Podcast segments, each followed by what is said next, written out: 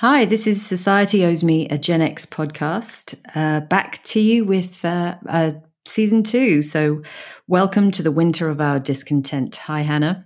Hi, Lily. How are you going? Uh, I'm I'm c- content as can be expected under the current circumstances. How are you? It's good to be back officially, right? Yeah, really excited for season two. Yeah, we still can't see each other, unfortunately. We're still lockdownville, but uh, we hope that will be addressed fairly soon, maybe. Yeah, I think we're, we're, we're, ever hopeful, even um, even so.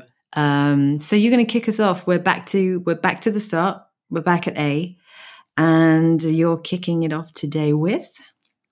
Right. So A is for.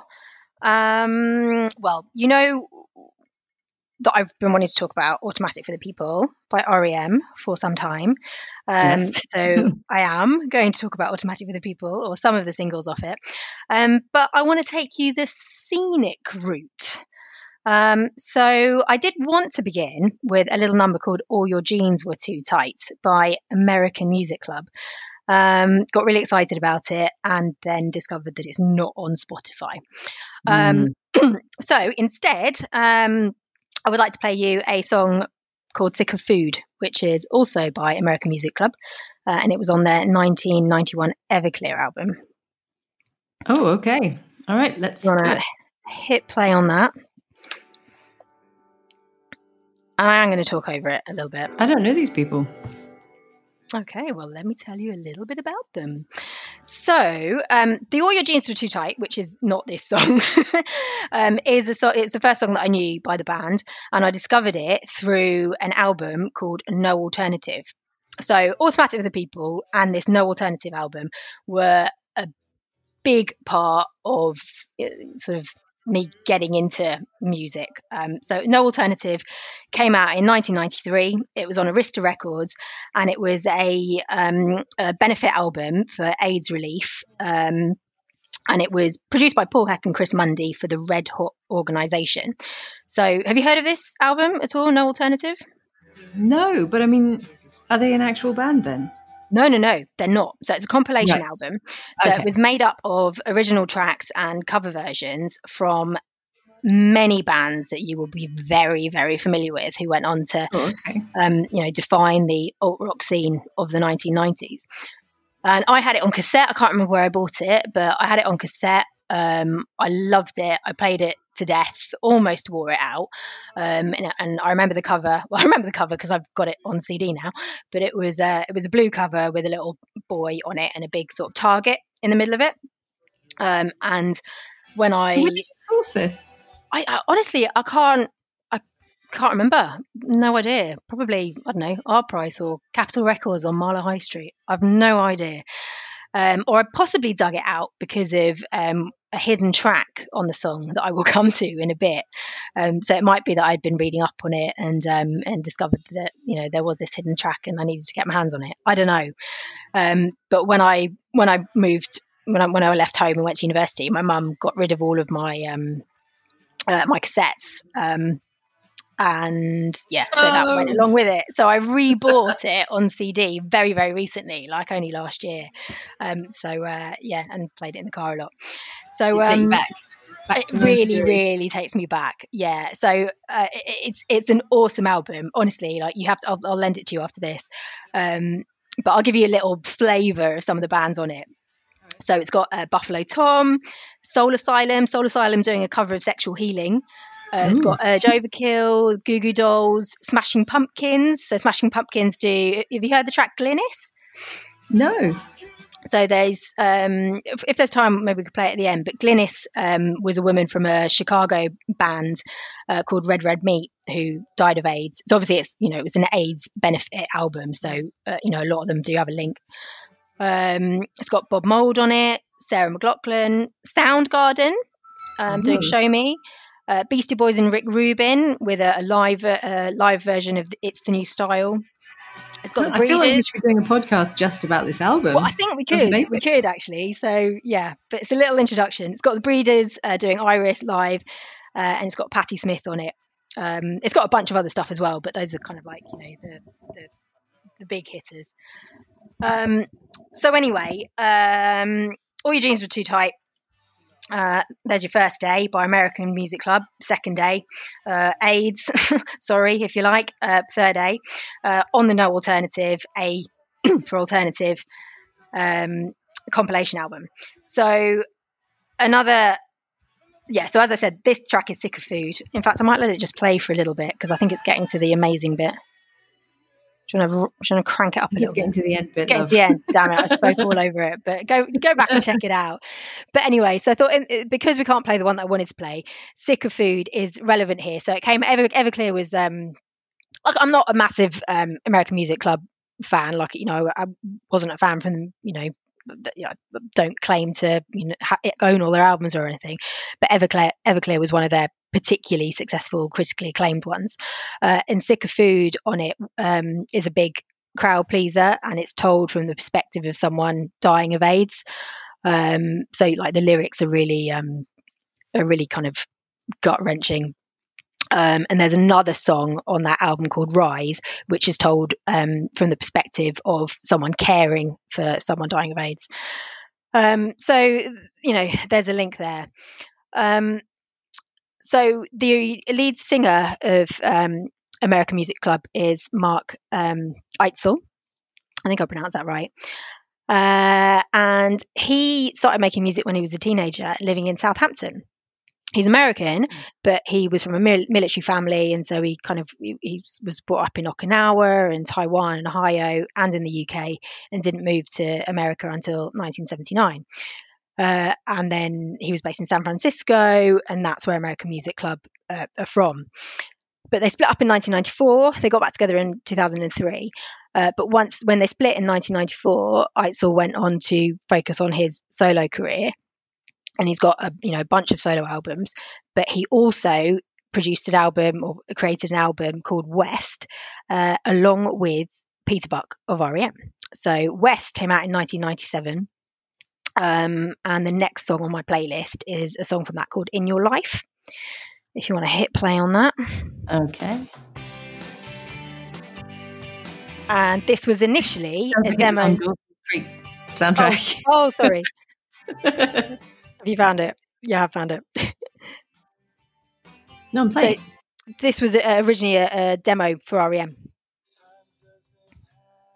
And you can check out a live performance of Mark and Peter Buck on the Spud Goodman show in 1997 on YouTube. It's the only live footage that I could find of them together, but it's uh, it's good and it sounds. His his voice kind of reminds me of Evan Dando. I don't know if you can hear Yeah. that in it at all. Yeah. Yeah, no. I... Sorry, my mic keeps coming in and out. I don't know what's wrong with it. The uh, the equipment's dying on us already. Can you hear Not me okay? I can hear you all right. Yeah, no, you're fine. It's the mixer. It's um, being temperamental. Okay. Sorry, carry on. Right. so yeah, it, it- you know, it's it, this one's kind of like a bit sort of jangly. I like it, um, but I just wanted to give you a sort of you know something to to listen to as I link that up. and then another link that you will like here. So on this same album, West. Um, I haven't put it on the playlist, but there's a song called Fresh Screwdriver, and the guitar on that is played by none other than Mike McCready. Hey, Hey! yo, Mikey. And um, there's also ba- Barrett Martin, who's the drummer for Skin Yard and Screaming Trees. Yes. And, and Mad Season, and Tuatara, which is a another like super super group that's uh, That Peter Buck is in. Um, he also plays various instruments on the album. Um, he's playing drums and bass and marimba and the tambourine and stuff. Um, so there you go. I love all of that stuff. Yeah, it's cool. Love all these little links. Um, right. Okay. We've not even got to REM. You've got another one, another little linky. I have got another to linky. Well, this is still related to the No Alternative album. Okay, so there is another song which is on Spotify uh, on the No Alternative album by Pavement. So this song was originally on their Crooked Rain, Crooked Rain um, album, Uh-huh. and it is called The Unseen Power of the Picket Fence. All right. I do like a bit of pavement. Okay, so I'm not going to talk over this one for a while because I really want you to listen to the lyrics. and the link will be very clear. Is that a nice way of saying shut up? I'm shutting myself up. You know what I'm like.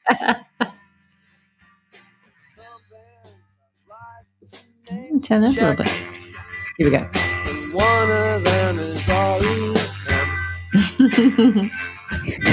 Classic songs with a long history. Southern boys just like you and me. R.E.M. Got this yet? yep, I think I got it. I'm going to turn it down so you can be heard. I'm just going to have a little swig of my wine. Mm-mm. So um, you're in it now. You've referenced REM. You have arrived, my lady. So there you go. Can you imagine? So right, okay, I'm going to take you back to so I've got some very very tight links, okay, in this podcast, but I've really struggled with how to put them all together in a coherent way. So I am going to be jumping around a little bit. So I'm going to okay. take back the no alternative. Um, so the hidden track that I mentioned, which is possibly how I discovered this album. I can't remember, but the hidden track in this is called uh, is is verse chorus verse. Although, okay, let me explain. Verse chorus verse is how it was originally titled, um, and it's by Nirvana. So it was a hidden track, and it was unlisted apparently for legal reasons but it was uh, sort of very it, it, it, very significantly contributed to how popular an alternative album was. Um, so it was released as verse chorus verse, but apparently REM had another song that they sorry Nirvana had another song that they abandoned that was also called verse chorus verse. So they ended up calling this one Sappy, or that's how this one's now. Yeah, exactly. I was just a bit, a bit lazy, really. I think, but hey. So um, playing right now. Mm. Playing Sappy. So well, if you listen to, so I'll, I'll play it to you at the end. Um, okay. It's, it's it's actually talking about being happy. But anyway. Okay. Um, so that is on no alternative. Where am I going with this?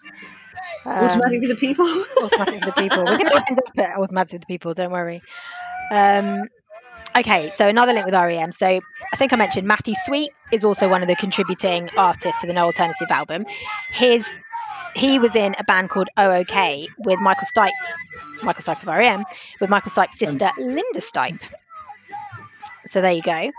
And then Patti Smith, who finishes the No Alternative album with a live version of Memorial Song, is um, famously very, very close friends um, with Michael Stipe. So there you go. A couple of uh, other linkies. Um, oh, another one actually. So when No Alternative was released, there was also a home video that I wish I had, but I don't. But there was a home video as well that included um, uh, various things, and there is a Neneh Cherry video of her song Athens, Georgia, 1993. Which was directed by Jim McKay, who has directed various things, including The Wire um, and Michael mm. Stipe. So they co-directed that Neneh Cherry video, which I thought was quite cool. Um, and the Patti Smith Memorial Tribute, there's a live performance of that and of Suede's The Next Life, which were both directed by Derek Jarman. Uh, so I've got a little linky there because Nicky Wire of the Manic Street Preachers, who we talked a little bit about in our Valentine's special last week, mm-hmm. um, he had a song called Derek Jarman's Garden, which was a B-side to his single Break My Heart Slowly on his solo album in 2006. Mm. Uh, and also on that home video, there was a film um, that included Hole and Luscious Jackson, Free Kitten, Huggy Bear, and Bikini Kill called No Alternative Girls, which was directed by Tamra Davis, who uh, we have talked about in our B for Bangers episode way, way back in the beginning. Um, uh, in that episode. So there you go. I just like so to I, link things up. I just remember hearing and this was probably, I read this probably in Sky Magazine in the 90s. Do you remember Sky Magazine? Did you ever read that? I didn't, but I remember you talking to me about it. I'll have to find a cover to put on Instagram or something. But it was really funny. It was one of the few magazines that would make that wasn't a girl, you know, it wasn't like a chick mag. It it was like for anybody, and it had you know music in it as well, which female magazines didn't tend to have unless it was a gorgeous hunk in without a t-shirt, which was like oh, whatever. I think um, I always thought it was about Sky TV. Was it not? Maybe that's why no. I never read it. No, no, it was just it was kind of cultural and movies and music and and everything. Um, and it was really funny. But anyway, Damn. I'm pretty sure it was in there, and I read that um, it was an interview with Courtney Love, and she was basically saying that she was proud of herself for having achieved her like bucket list from her early 20s, which was to marry Kurt Cobain, to have Michael Stipe be her best friend, and to, you know, have this amazing band that sold loads of records, something like that. And I remember reading it and thinking, you're best friends with Michael Stipe? That's just really weird information. I think Michael Stipe is, is actually, um, yeah, I think I think he is Frances Bean's godfather. Mm. Are they mm. still friends? Do you know? You seem to know stuff about these two people. I, I, I, don't know. I mean, I guess a lot has happened in that time, but I, I don't yeah. know. As far as I know, I, I don't know. So, um, yeah. Well, okay. Um, continuing on that theme, well, I, am going to take you to automatic for the people now. Um, no, I won't go. so no, I'm just like I, really, um, I don't know maybe this episode should have come with a trigger warning, but um, I just realised that like, you know I'm tackling two like really really heavy subjects here, like AIDS and and death. You know, ultimately, Automatic for the People is an album about a lot of death, but um, I don't. It is for a lot of things, and it uh... is. It is. I don't want to get too maudlin, um, but yeah, I mean, it is what it is. yeah, this is like your role usually. Listen, this was, this was this was some serious stuff that people were genuinely terrified about in the nineties. Yeah, yeah, absolutely. Um, yeah, it was all starting to hit. Um, I mean, my own private Idaho and um, Philadelphia, and yeah, I think about Philadelphia today. Yeah, yeah, and it was like it was like finally something that people were it's starting to talk about and um, you know talk about being it was sort of yeah i don't want to say like it was an everyone problem not yeah, just exactly. how it was been presented back in the 80s yeah it was kind of being i don't know mainstreamed for want of a better word and yeah the stigma was sort of maybe starting to dissipate a little bit. Um yeah and i think you know the no alternative album was was a little part of that. You know, there's a um, I was watching a video last night of Billy Corgan um, talking to um, MTV about you know how the song Glynis came about, and um, yeah, yeah, it was it, it, was a massive part of I don't know the narrative in in the nineties, wasn't it? Yeah, big time, big time. Um, okay, so now on to the other theme of uh, uh, uh yeah, automatic for the people, and um, uh, death. um, so this was apparently guys, you like depressing enough? No, I wanted to go, right, okay. Um, in fact, no, it's good. It's yeah. good. We need to get it out when everyone's feeling, you know, pretty low and everything, and then when everything starts to open up again, we can all be happy again. We'll yeah. we'll bring the cheer when it's appropriate to bring it. but I mean, it's not. It's so you know, it is it is an album ostensibly about like death and like loss and like nostalgia. Um a lot like our podcast. I think when you think about it. Death is incidental but there are also some way i like to see it. Yeah okay yeah. But there are also some really uplifting moments i think in it in the album. Hopefully in our podcast too yeah i mean literally for example um my best and oldest friend sent me a, a, text message today that said, "Is this the longest we've gone without seeing each other in 35 years?" And I was like, "Oh, oh my god. god, I'm so old." yeah. How? Oh, that is scary. That is very scary. I got properly nostalgic just writing notes for this today, and I had to text my my best school friends to ask them like, which REM tours did we see? like, because I know there have been a few, but I just have. I, I, really, really clearly remember going to the Monster um, tour because um, it was 1995 and it was in Milton Keynes Bowl, which was quite a long way for us to go. Um, and they were supported by uh, Radiohead, who were on, who were doing the My Iron Lung uh, tour, and the Cranberries and Sleeper, and it was just the best day ever. It was amazing, and I know I've seen them uh, on a couple of other occasions, but I really needed to, um, yeah, to to ask my friends like where. And i was quite relieved actually to find that they really struggled to remember too. But i think we came to the conclusion that it was um, earl's court in 1998 um, and i think possibly 2008 as well for the accelerate tour but um, yeah right, you just reminded me actually, i went to visit my godmother in france for half term when i was uh, 15, I suppose I was 15. And they, they, my dad had bought some CDs for her for me to take. And I remember two of them. It was uh, the Elastica album and it was REM Monster. And I remember at the time, I was like, yeah, Elastica's okay. I was like, really? Monster? oh no! Oh, we she anticipated was, that album so much. Just she so loved it though. She and she was um she was a big punk she's a proper like early Gen Xer. Cool, cool. So yeah, she was she was very happy with uh, Dad's selections there. So kudos to Dad as well for uh, bringing That's it. Yeah, yeah. He's in his forties. We knew what was going on. He might not have been listening to it himself, although I think he quite likes REM. I'm not sure. Monsters is a great album. Did, did your parents listen to contemporary stuff in the nineties?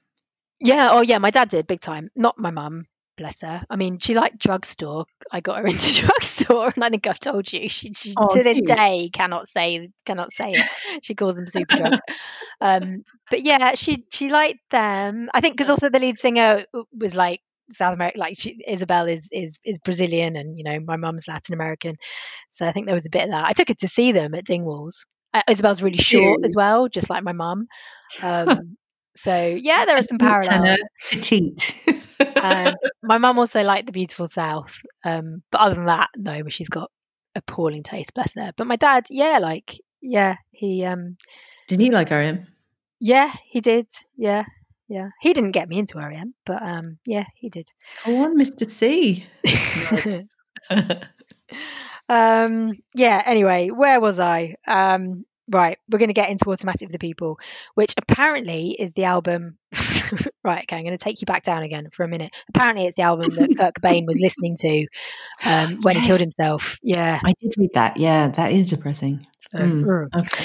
But anyway, um, it's their eighth studio album, came out in October 1992 on Warner Brothers. It was produced by Scott Litt. It was number two on the US album chart, and number one over here in the UK. Oh. And it, it topped our charts four times, apparently, like on four separate occasions, which is kind of mad. Um, yeah. So they started. well, we'll talk about that when we get there. Shall I play the first? Yes, do. Play Drive, please. So yeah, there were six singles, but um, just going to play five of them because we will run out of time. I didn't have out this album. Time, boom. Oh, boom. so they started mixing this. Sorry, go on. No, I was just going to say I had out of time, but um, Jane had this album. I never had it. Well, Obviously, started- it feels like they released every, like they released a lot of this album, though, didn't they? Feel I feel like they did. Yeah, six. Did they? Six tracks off this album, yeah. Yeah, it's, I mean, it's not Alanis Morissette, but it's up there. Yeah, it's good, but you know, they're all yeah, there's a lot of quality stuff on this album. A's for Alanis Morissette. Not this time now. Did she have another album after that? Oh, but who cares? Sorry, Alanis. Oh, sorry, Alanis. We don't have to come back to her anymore. But yeah, they started mixing this whilst, uh, sorry, they started working on this whilst they were still mixing out of time. Really hard. Really? They're quite prolific as well. I mean, yeah, really, really yeah. hard working band.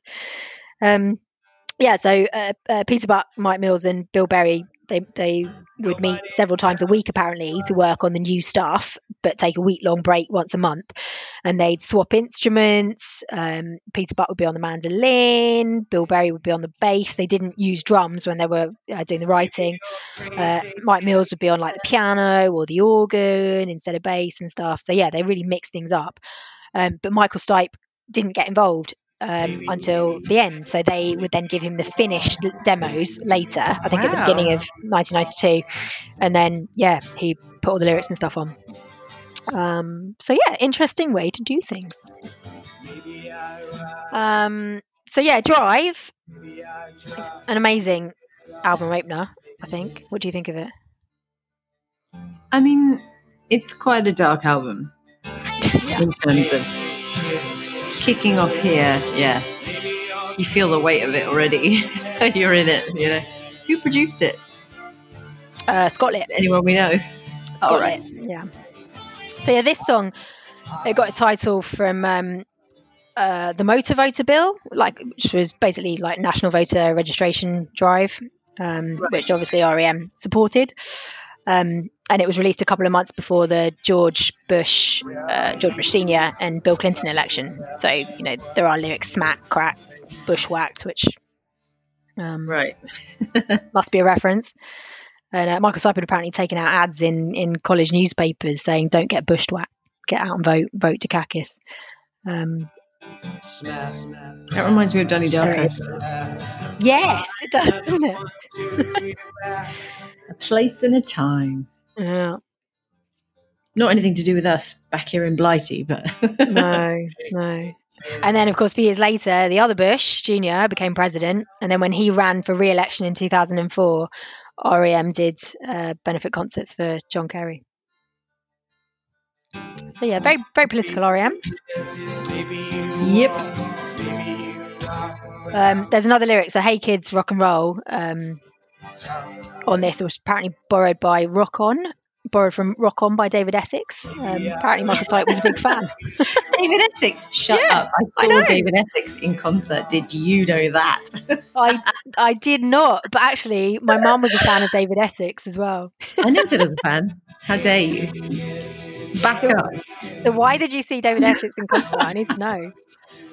Um, I went to Butlins with yeah, my brilliant friend's family, and uh, they had this like club. What's the club? I think we were thirteen. You had to be fourteen to get in, but they let us in.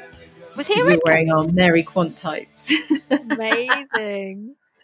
um, but um, her mum was like, "You're not going by yourself because you're only 13." So she came with us, and it was hilarious. So we were standing around being like moody and cool teenagers, and um, and uh, her mum was getting chatted up by David Essex. No. Oh, just by these guys, great. and she was like, "Oh, boys, you're so bad. I'm very married." And they were like, "Oh, why don't you dance with us?" And we were standing, like, looking on and going, "What the hell is happening?" and then. Um, and then suddenly it was like, and tonight we have David Essex. And we were like, uh, who? And so, yeah, her mum explained who he was. that is amazing. Inadvertently oh stumbled into a, David Essex concert. Yeah. That is brilliant. My parents took it like our, our only sort of camping, not proper camping, but like a static caravan thing. My, my parents were not campers at all. Um, but one week, my mum booked us into one of these caravan sites. It wasn't a, it wasn't as, as posh as a Butlins, um, but it was in Fishguard in Wales. Um, and oh, I don't know how, I must have been like nine or 10 or something, but I had the best night ever. There was this cabaret singer called Yvonne Halen. Um, and again, I had her, you know, my parents bought her, bought me her cassette that she sold after the show, you know, for like three quid or whatever. And I'm, I'm still gutted to this day that that was one of the cassettes that my mum got rid of. Um, but she was amazing. Like she did all of these like covers of, you know, power ballads like Bonnie Tyler and like To Pow and stuff. And I was just in awe of her. It, she was amazing. She had this like huge, like sort of Tina Turner mullet and um you know, I think she, you know, it was partially kind of like dyed red and stuff. Like she looked like proper, like kind of, yeah, kind of like sort of glam rock punk, yeah, power ballad woman. like but oh, she was amazing. David Bowie circus. yeah, kind of. yeah, yeah, female David Bowie. Um, anyway, uh, okay. So that was British holidays. Just um, before we move on to the next one, uh, I've got a little fact here about Drive that I think you'll like. So the the music video was it's just like this sort of I don't know if you remember it. It's like a black and white um, uh, uh, video um, of mainly just Michael Stipe crowd surfing, um, shot at the Sepulveda, I'm sure I've pronounced that incorrectly, dam um, in the Sherman Oaks area of LA. But anyway, Michael Stipe's like yes. um, crowd surfing. Now you, now you say it, I remember it. But yeah, I was really struggling to imagine. Yeah, so not a lot happens in the video, but apparently when it was shot, River Phoenix came along and hung out in the trailer with Michael Stipe because him and Michael Stipe were very good friends as well. Um, and so Michael Stipe said of that that they had a great time until Oliver Stone showed up, and they'd both been drinking and they got in a fist fight in Michael Stipe's trailer. Um, and he said he thinks River won, to tell you the truth. Um, but yeah, I thought Oh, that was that was quite funny. Uh, right. Okay. So if we were to do the whole album, which we're not, uh, "Try Not to Breathe" is next, and it's a beautiful song. Um, it's about his grandma dying and about euthanasia, and I will cry if we play it. So we're not going to play it. Instead, Let's move on. let's move on to the Sidewinder Sleeps Tonight, which um, put on the album to break the somber mood. They thought a light spot was needed. Um, and I think they called it right, but apparently, in retrospect, they think it was too lightweight. Uh, so 90s to spell tonight T O N I T E as well, isn't it? yeah, I thought that was just the way that Americans spelled it. Is that not right? Hold on. Hold on. Oh. You think in America they don't spell tonight correctly? no, I think I'd always assumed that. oh my gosh. That's Oh, amazing. There go all our American listeners. Oops, sorry. Um, not to my knowledge, no, they spell correctly. Oh, It's shit. like uh, Yeah, edit it's that like- out. we don't have enough you know you know those signs outside the front of churches and motels and stuff yeah. i'm imagining it came about because you ran out of letters and it's just easier to write like that or maybe it did just come about from somebody who didn't know how to spell but no i don't think it's the american spelling of tonight but i love it i love that You know what? I think I've thought that the entire time based on this song. Shit, that's embarrassing. sorry, sorry, USA. Um, anyway, let's move on quickly, right? So, um, yeah, I don't know. I think a lot of people think this song's really cheesy. I I love it. Um, I bought the single, even though I already had the album. Bought the single when it came out. Um, supporting the band hannah supporting the multi-millionaires as a poor student as a 13 year old fantastic Well, I remember like discuss because you know my friends, like you know my my my, my closest friends, um, uh, we all just loved REM, um, and I remember talking with them about like you know a lot of the lyrics and stuff to REM songs. Like most of them are really quite hard to decipher, and there's you know, this bit here. Like Yeah, it sounds is like it? calling What do you Jamaica or something. Apparently, it's I think it's coming in coming in trying to wake her up. So it's a lot of syllables. Wow, I into that. never, I never heard that. I never got that from it. And do you know what? I've never wondered. It's one of those, you know, if it comes on the radio, you just sing along to whatever it is you think it is, like you did in the '90s, because you didn't have anything like Lyric Find or Shazam or whatever else those Ah. kids are using these days. You know, Absolutely. Well, like I, we did have something kind of yeah, our version of that basically. So I remember I've been I was trying to find out today w- what the name of this record store was, but um, somehow I found out that there was this record shop that was like a sort of it specialized in REM stuff, like it was run by this REM fanatic, and it was somewhere in London. I can't remember where, but I went up. I think with my friend Polly, maybe like her older brother took us up or something, because we must have, we must have, it must have been in like nine 93 or maybe a little bit later, but like not much. it But, sounds um, like a West London type of thing to me. Yeah. so I remember the, the the inside of this record shop really clearly. Um, but one is you know we we bought a bunch of stuff. I can't remember what apart from the one thing um that was basically my bible for months after that. It was this um handmade kind of like uh, sort of fanzine style. You know, it was just a printed document. It was just white A4 printed sheets stapled together with a pale blue cover, and I think it had um, possibly it was like the cover of the uh, night swimming single i think. Kind of just photocopied on top. But it was basically the lyrics of not just all the automatic for the people songs but like everything to date. Um, and it was amazing. Like it was quite a thick booklet because yeah i mean they'd already produced a big body of work. Um, but it was amazing to find this lyric book because as you said we didn't have genius.com or Could they be trusted though? Uh, I wish I still had it. I wish I still had it, but um, it was just such a revelation. All right. In that case, then riddle me this, Batman. What in the blue blazes is he banging on about then?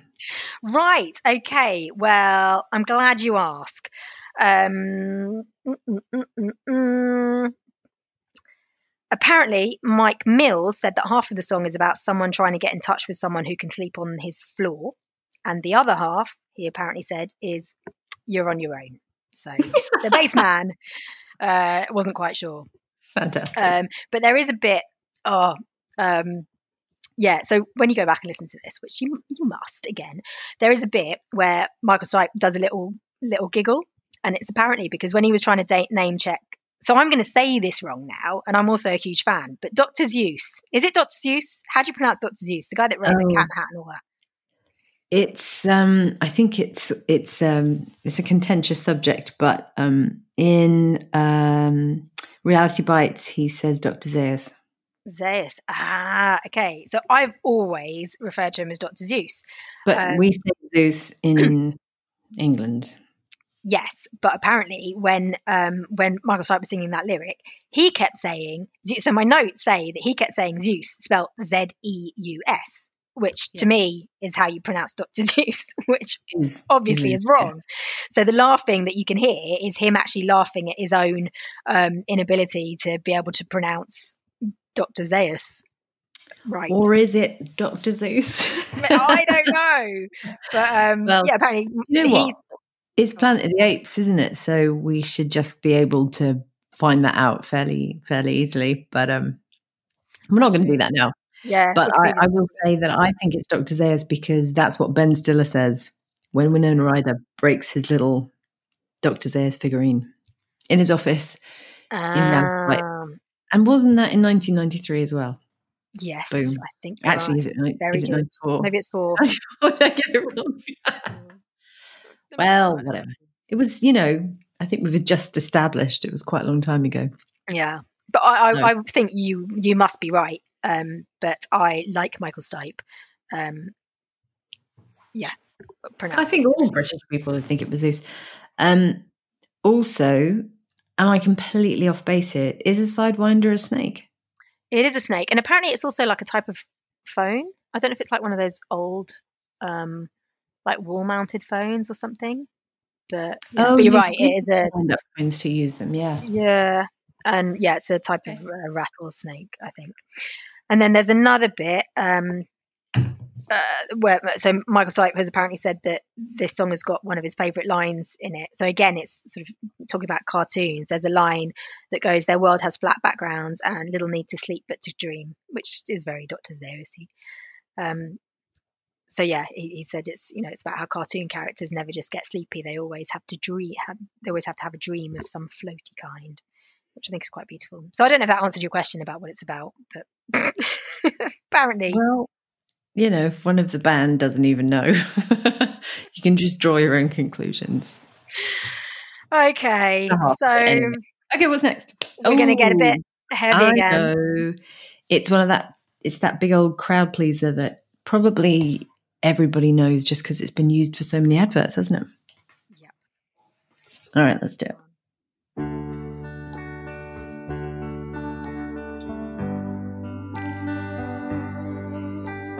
It is a great video for this. It's amazing. Getting out their cars. Yeah, because it's, it's it's subtitled, isn't it, with what everyone's thinking? It's there, that in their cars in the traffic. Yeah. Apparently, people have been saying as well, in particularly in LA, that during coronavirus, the freeways have been blissfully empty. yeah, I guess the fog is lifted and people can see the ocean, whereas before they they couldn't because of the air pollution and stuff. So. Oh wow, yeah, yeah, I can imagine. That's cool. So the video was directed by Jake Scott, as in son of Ridley. Ah, Ridley has a lot to do with the 90s. We just haven't got to him yet. Yeah, yeah, we will. We, we definitely need to. Yeah. To get to the Scott Bros. Yeah. So yeah, it won four MTV Music Video Awards.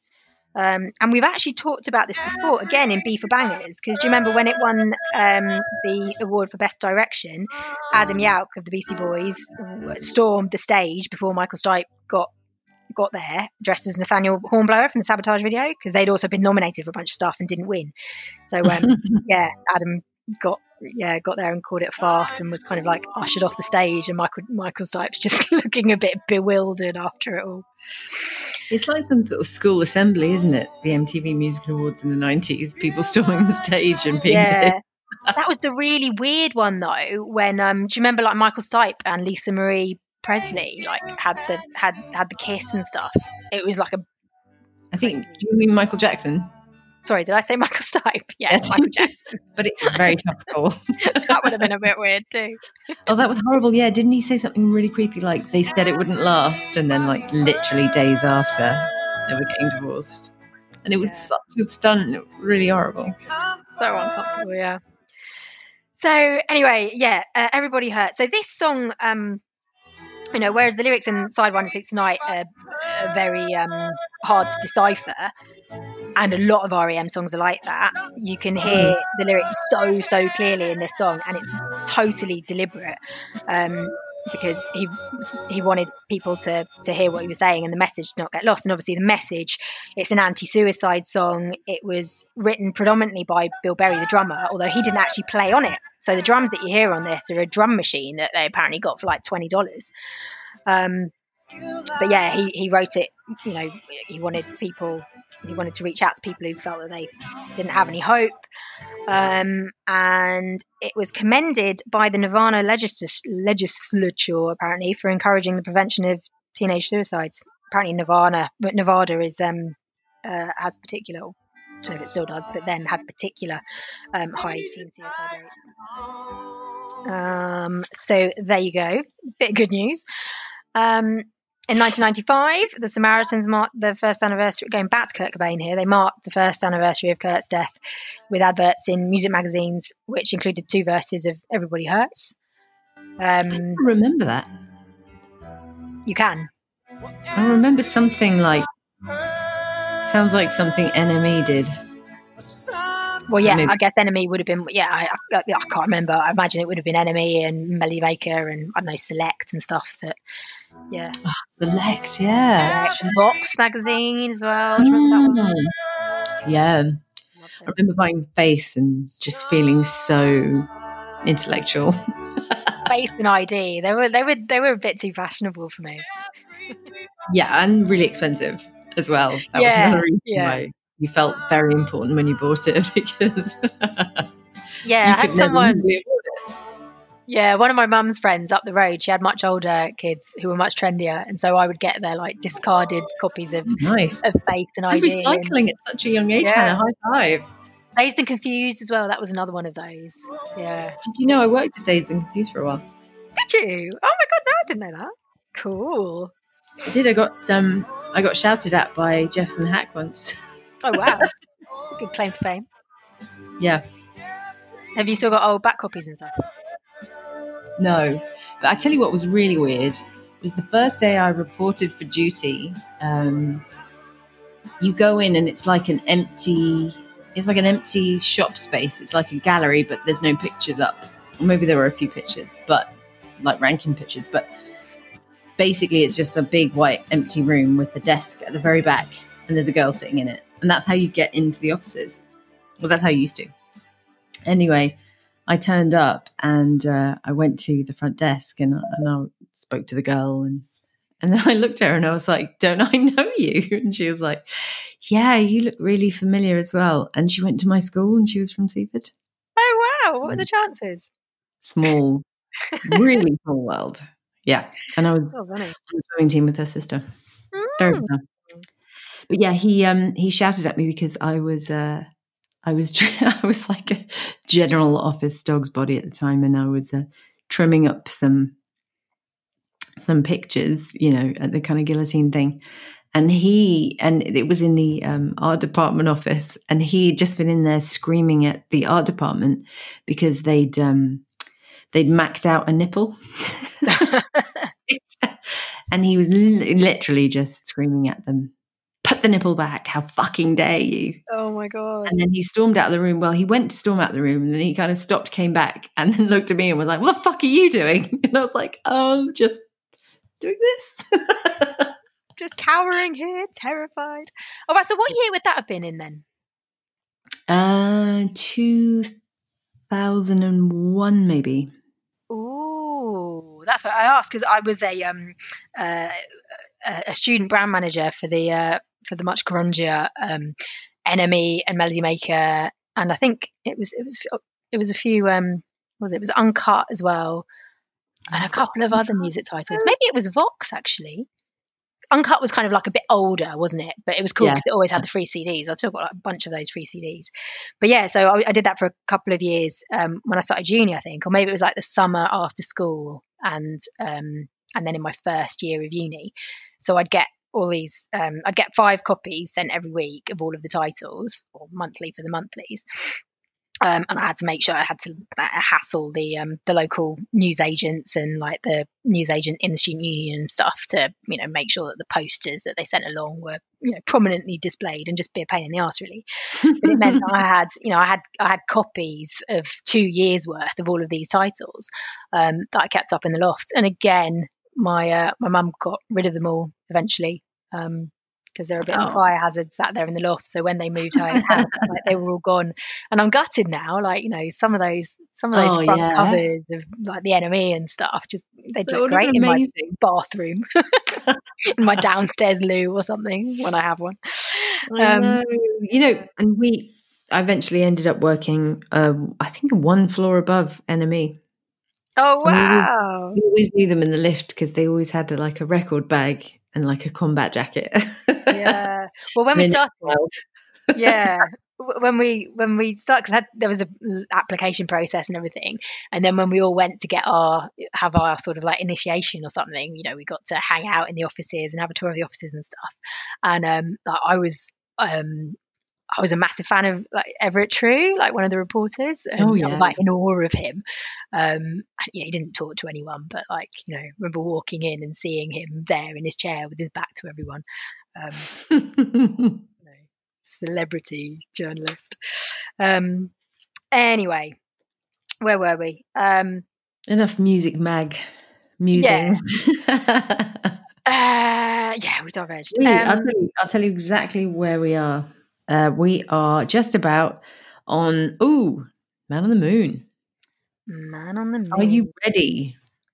Uh, yes, because I don't need to talk about the, about the charity cover of Everybody Hurts that included Take That, Kylie and Mariah and Leona Lewis. And... I'll just drown you out there. I heard Kylie, it's over.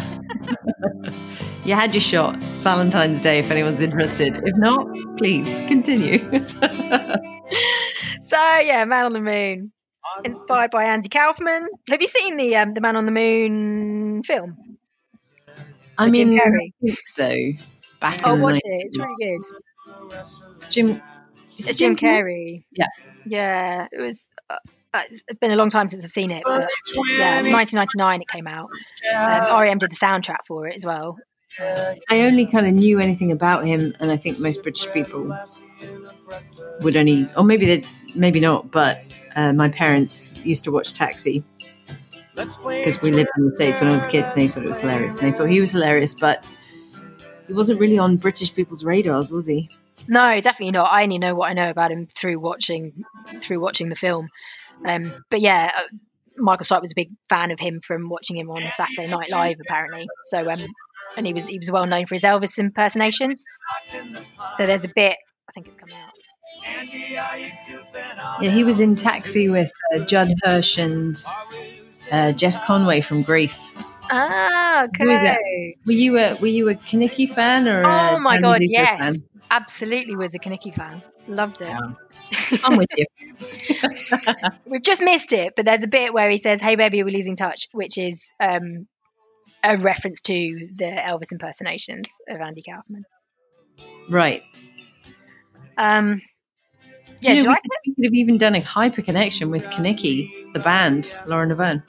Oh, yeah, loved. Oh my god, we have to include them some somehow in the series. I saw her once when I was doing a shoot at the Marquee, and she's really massive. What Like tall? tall. Really? She's really tall. Yeah. Never have suspected. Oh, she's brilliant. I love her. It's My Kenickie talk. Cool. Um, yeah. I, so yeah, I don't really know what this song is about. Other than, well, other than it's inspired by Andy Kaufman, but it's got um, it, it sort of talks about a lot of random stuff, or you know, it, it, it mentions Mott the Hoople, Monop, like a bunch of board games, Monopoly, Risk, Twister, chess. Um, mentions Elvis Presley, Isaac Newton, Charles Darwin, Moses. He was, Oh a yeah, weird, Nick, he was a weird guy, wasn't he? who? Darwin. Kaufman. Oh right. yeah. um, yeah. So uh, apparently there were there was some conspiracy theory that he faked his own death.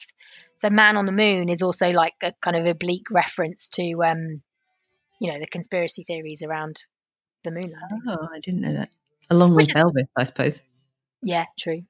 But yeah, moon landing is kind of pertinent today. Today, as we record this, um, the Mars Ooh. thing, what was it? Perseverance um, successfully landed about half an hour ago, didn't it? That's right. And we've also referenced Bowie in Spiders from Mars. So, my God, we're so on it today. Current affairs. All right. Um. Okay. I'm very aware that I've been banging on for quite a while, but a couple more little links there. So the bit. So he talks. He says, "Yeah, yeah, yeah," a lot in this song, and apparently that's um a, a nod to Kurt Cobain. He said he told Top of Pops two apparently. Michael Stipe did that the yeah yeah yeah at the end of most lines was an attempt to put more yeahs in a song than Kurt did because Kurt Cobain was the master at making them fit and he wanted to outdo him. He does say yeah a lot. Um, I also read in that article that was on about earlier about uh, Courtney Love that he lived next door to him in Seattle. Is that true?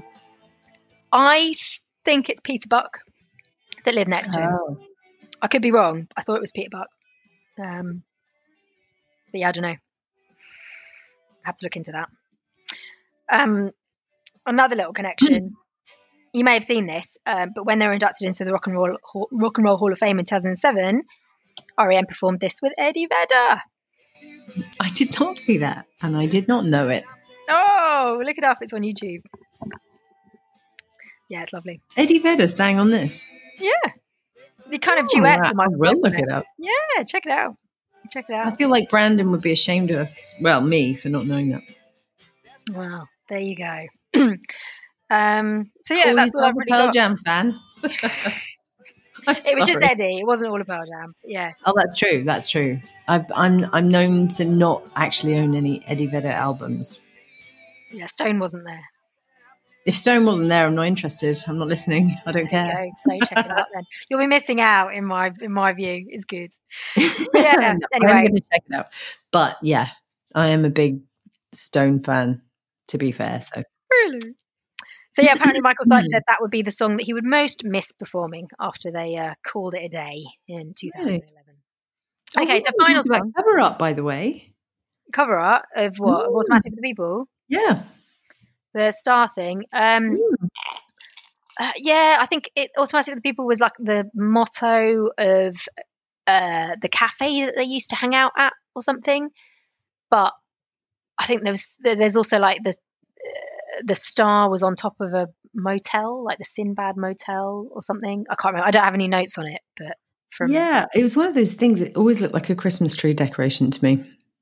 Yes, And it was not until extremely recently that I learned that concrete it's, it's yeah, it's on top of a Miami hotel. I was like, oh, okay, cool. All right, so sorry, you were going to the uh, next Starium track. Yeah, the final one. So it's not the final single. The final single is "Find the River," which is um, beautiful, but I might cry um, if we play that. So let's let's Oh, just. I find that such a downer, to be fair. So I'm glad you're not playing it. Really, Oh, it's gorgeous, but yeah, no. So night swimming.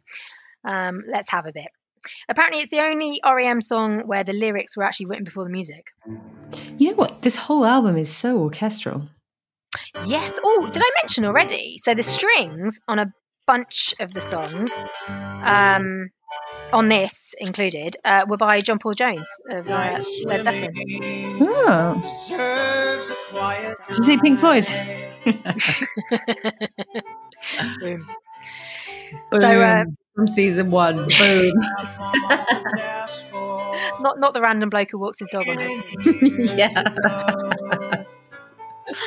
Um, yeah, there's a bit of a competition between Mike Mills and Peter Buck,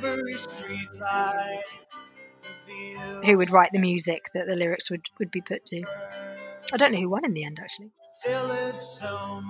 It's a gorgeous song, but um, I was talking about this album with my husband prior to the pod, and uh, and he was saying about how much he loves this album, and I was like, but I just feel like some of it is sort of what are the lyrics even about? You know, for example, night swimming. Oh well, night swimming is quite yeah. Night swimming is is quite straightforward, and it's not about death. Um, so that's nice. it's uh, it's about a memory apparently of um, I don't know if it's quite childhood, probably a bit older than childhood, but I, I think of when the band would go skinny dipping um, back in Athens. Oh, I figured. yeah.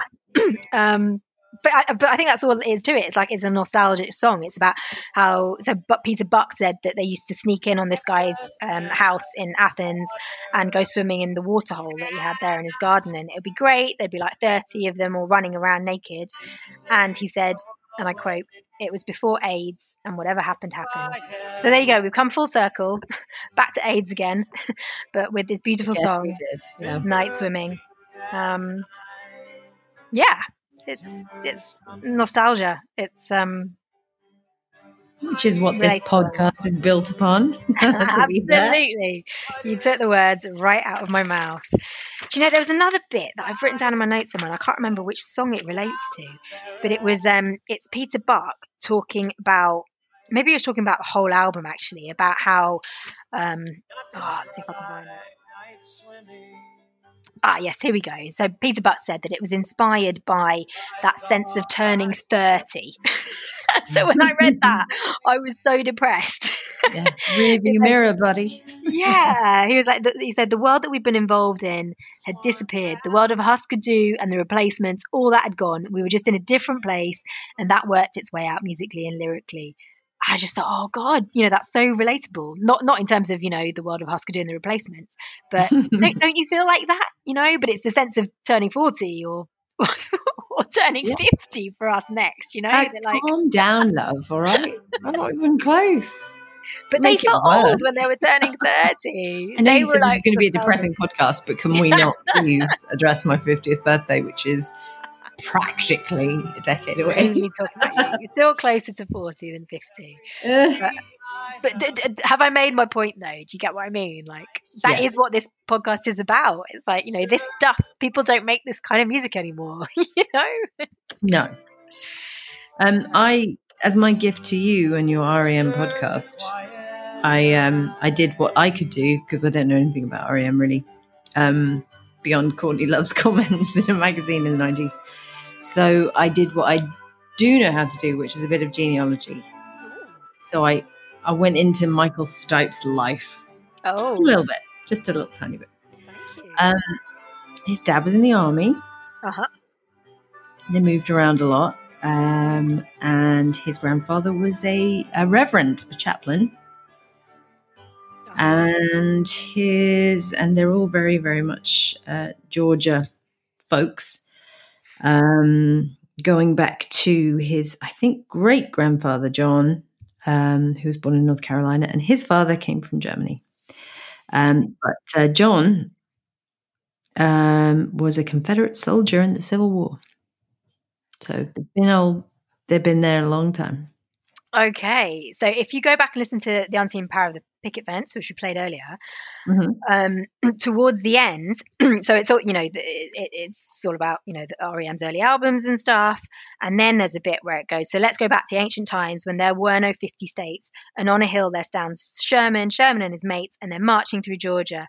And this is a brilliant bit. I love it. It goes, "We're marching through Georgia, Georgia, Georgia," and there stands REM, and um, uh, mm. I hmm. think I, I imagine that is a reference to.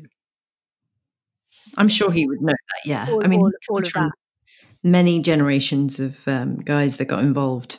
Yeah, but Sherman was on the other side, wasn't he? I think he was a Union. um, out of my my knowledge of American history is absolutely appalling, but I think Sherman was on the Union side. I don't know. Do you know? No. Not a chance. Ask your husband. But I think, yeah, I, I don't think Sherman he would know. Confederate. He, he, enjoys watching Gettysburg and stuff like that. Okay. Um, you know, not not so much. I know we got, I know we got defeated in the, um, you know, the big one, but uh, the Civil War was a little bit different. We are not taught that. Like I remember his shock um, at learning that British people don't know about the American Civil War, really, but yeah, not really. Yeah, no. But then, you know, was he taught about, I don't know, Gladstone and Disraeli and I don't know.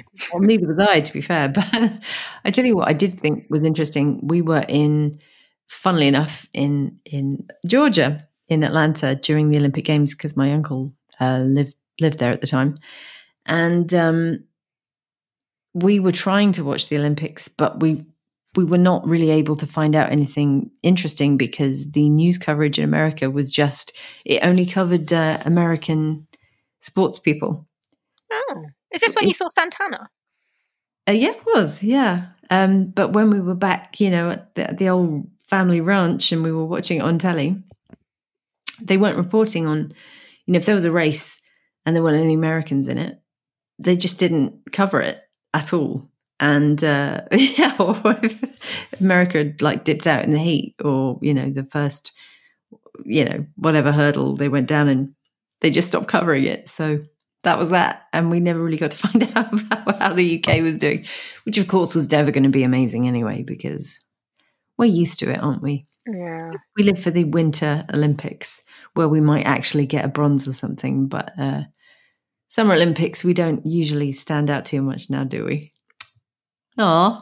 hang on a minute. Are we still recording? Yeah. Okay. I think my computer's frozen then. Because my thing says that we've been going for two minutes and 51 seconds. So I've just had a bit of a freak out. Oh. Tell me yours says oh. different. It does. It says one hour, two minutes. Phew. Okay. Good. my heart just sank. Okay. right. Right. So um, you've got one more track left, yes? Uh, no. Well, I was going to um, play a bit of Sappy just um, uh, as a uh, do my credits. Pushes out, pushes out of our first day. Yeah. yeah. Yeah. So a bit of Nirvana Sappy going back to the No Alternative album. And before we do, if you want to check us out anywhere, we are Society Owes Me a Gen X podcast at gmail.com. You can send us an email. We are on Instagram, same name. We apparently are on Twitter. We haven't done anything about it. Hannah, let's definitely get on that, shall we? Uh, yeah, I think there's a there's a little bit of stuff on there. Just doing it. Clearly, it's on me. I need to um, sort that out. And here's Sappy. Okay, so thanks to songfacts.com, uh, bbc.co.uk, songkick.com, setlist FM, Rolling Stone, retroweb.com, um, REM's Behind the Mask by Jim Greer, and It Crawled from the South, an REM companion by Marcus Gray. All right. Thanks, Lily. Thank you for dropping the knowledge, Hannah. I hope you're going to go away and discover your love for REM after all of this. I'm sure I will. In the meantime, goodbye and good night. Night night.